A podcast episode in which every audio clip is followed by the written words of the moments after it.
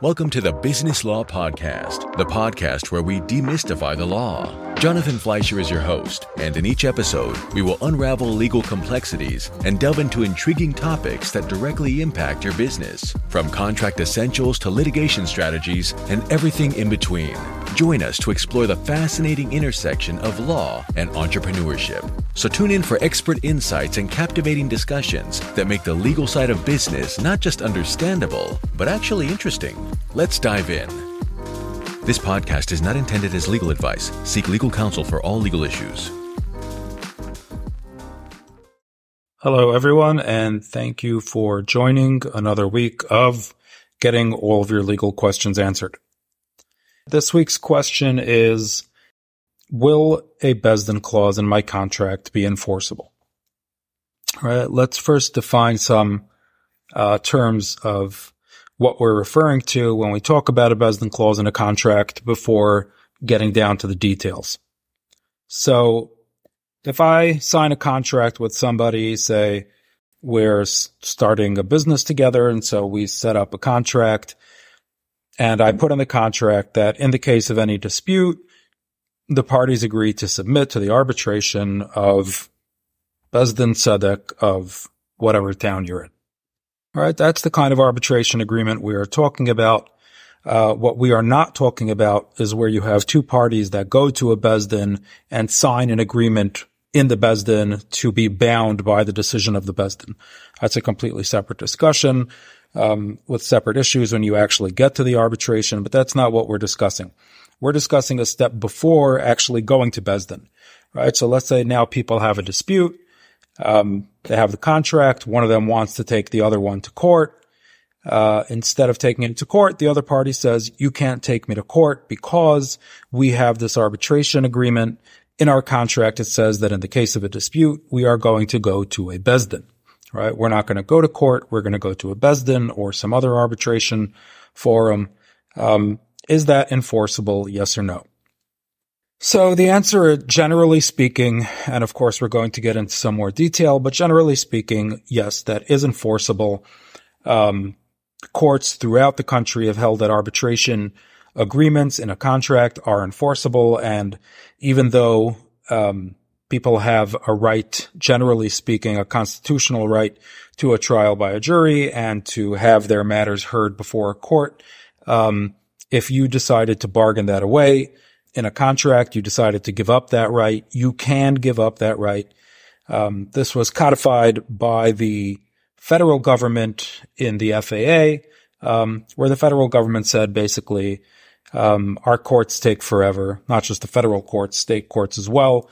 Um, and so if two parties agree to go to arbitration, we're going to get behind that decision full force. We're going to enforce it uh, because it's good policy where two parties have agreed to go to arbitration to put them into arbitration.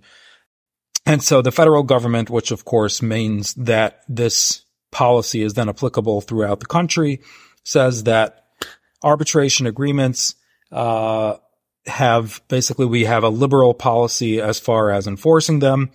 Liberal over here does not mean liberal as opposed to conservative. Liberal meaning we will err on the side of enforcing them as opposed to on the side of not enforcing them, right? So where there's a question of policy, whether something should be enforceable or should not be enforceable, the general direction that a court should be moving towards is enforcing the arbitration agreement.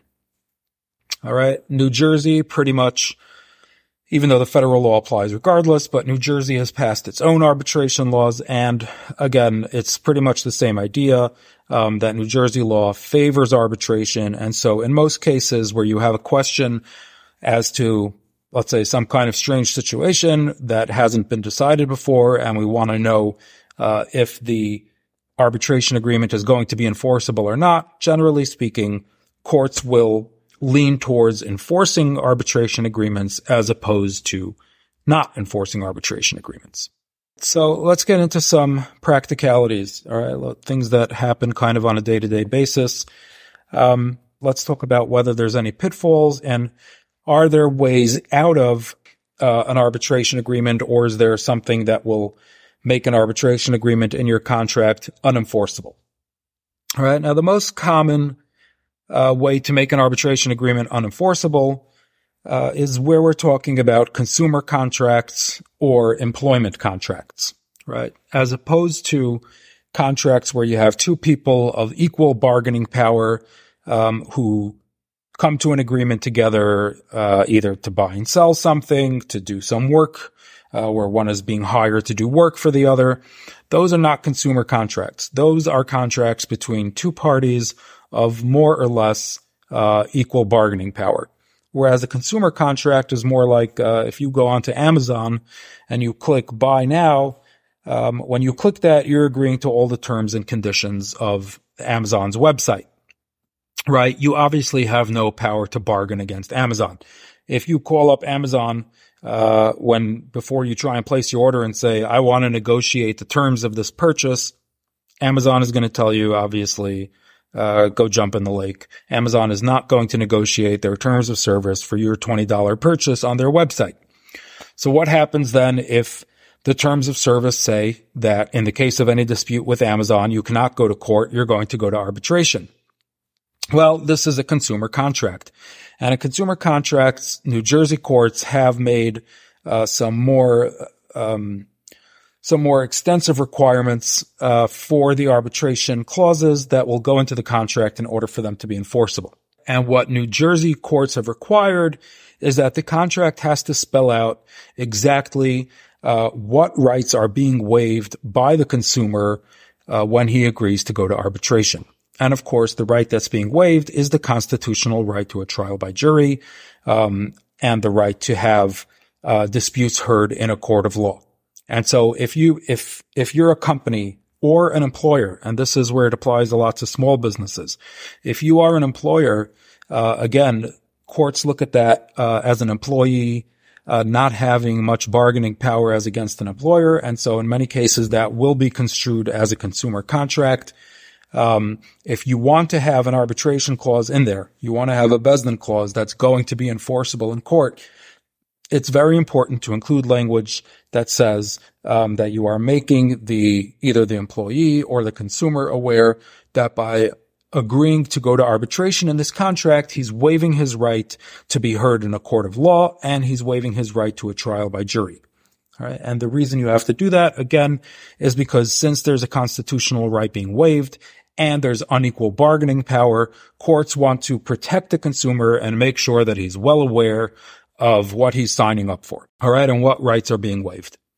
Now, again, this only applies, um, this only applies in consumer contracts. But when you've got two businesses that are, or two businessmen, or just two people uh, two lay people who enter into a contract together.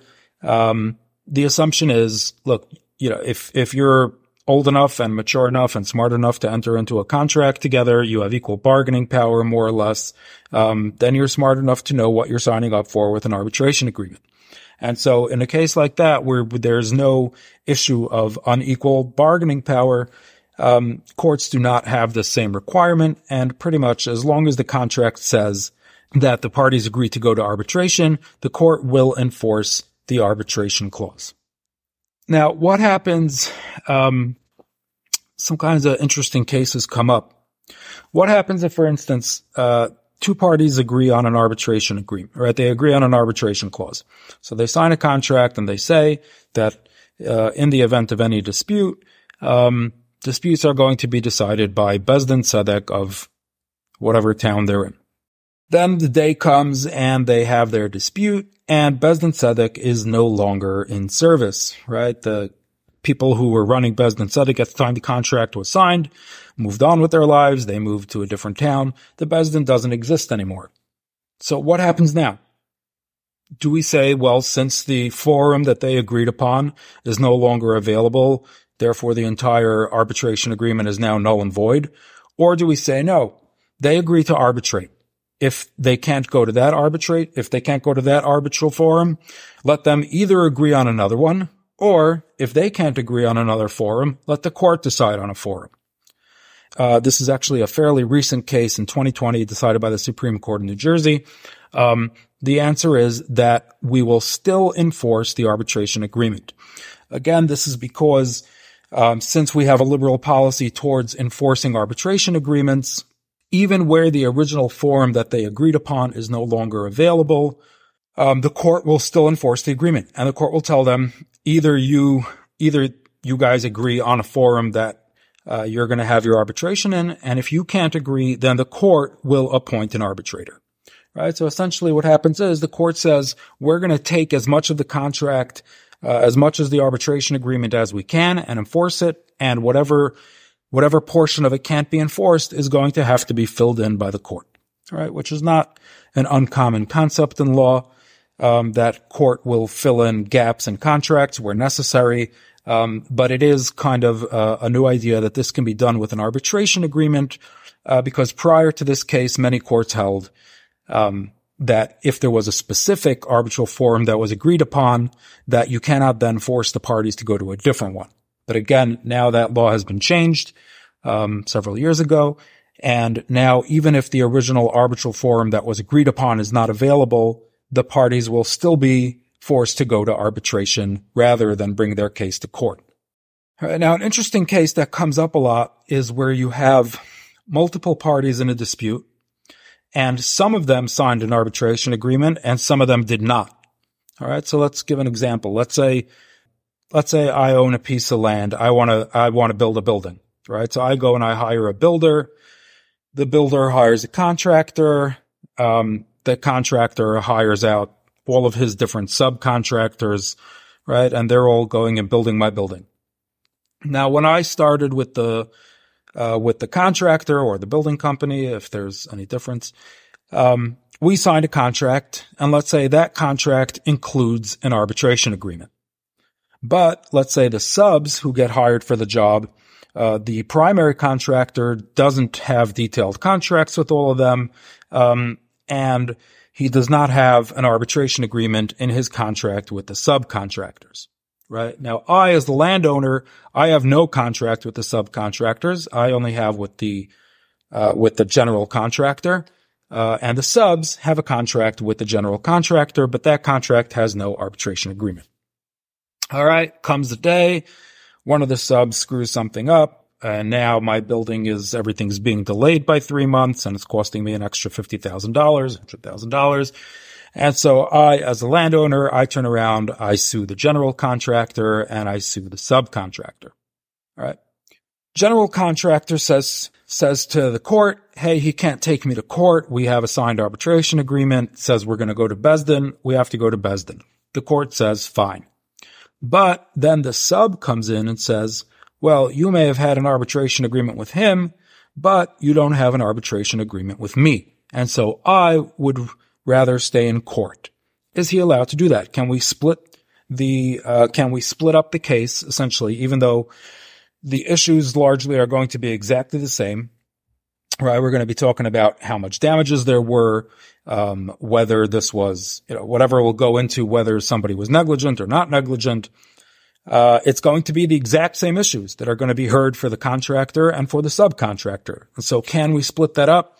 And the answer is yes. Courts have split it up and they said, look, it, it, it may, it may be a waste of everyone's time to split it up, but ultimately uh, the parties who signed the arbitration agreement can be forced into arbitration, and you can't force the other party into arbitration because he never waived his right to uh, to the use of the court system, which he is entitled to by the Constitution.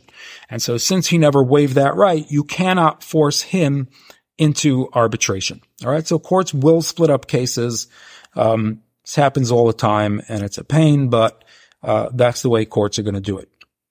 Now, what happens if the subcontractor turns around and says, look, I know you didn't have an arbitration agreement with me, but you did have an arbitration agreement with the general contractor. And I would rather go to Beis Din as well. I don't want to go to court. I'd much rather go to Beis Din. Can the subcontractor turn around and say to the owner, well, since you are already in arbitration on these issues, um, even though I don't have an arbitration agreement with you, I am volunteering to go join the arbitration rather than go to court with you. Is that, uh, assuming the landowner doesn't want to take him into Beis Din, um, can he force the landowner to take him to Beis Din instead of court? And the answer is, it is, this is a complicated question. Generally speaking, um, courts will not allow, this is also fairly recent case law on this. Generally speaking, courts will not allow uh, a non-signatory to force uh, either one of the parties into arbitration, even though the two signatories to the agreement are already in arbitration. Again, since there's no agreement between the subcontractor and the landowner, the subcontractor cannot force the landowner into arbitration. There are some exceptions uh, that courts have carved out, such as where you have uh, agency. So if let's say uh, you hire a company to do something for you, and then an employee of the company messes up, right? And now you want to sue the company, and you also want to sue that employee, right? Now, you only have an arbitration agreement with the company, not with the employee himself. In that kind of case, the courts have held that since the employee is acting as an agent of the company and it's the exact same issues being uh, litigated as the company and the employee, it's literally the exact same events that are being litigated. Courts have held in that kind of case, since the employee was an agent of the company, uh, the employee will be included in the arbitration agreement and can then force the plaintiff into arbitration. However, the plaintiff cannot force the employee into arbitration since the employee never actually signed an arbitration agreement. All right. So that's uh, the basics of how and when courts will enforce arbitration agreements. Again, we are only referring to arbitration agreements signed uh, in contracts prior to the actual litigation arising. If you, if two people are already in a dispute and they sign an agreement to go to arbitration now, that's a completely different discussion. Um, nothing to do with this. One other thing is, of course, there are questions in halacha about, uh, generally speaking in halacha, you're required to go to a Beis Din before going to a court. Um, I'm not dealing with any of the halacha issues here today. Um, for that, you can go listen to a shiur from your local Orthodox rabbi. All right. Take care, everyone, and we'll see you next week. Thanks for listening to the Business Law Podcast, a podcast produced and edited by Elimeno Productions. That's E L I M E N O Productions.com.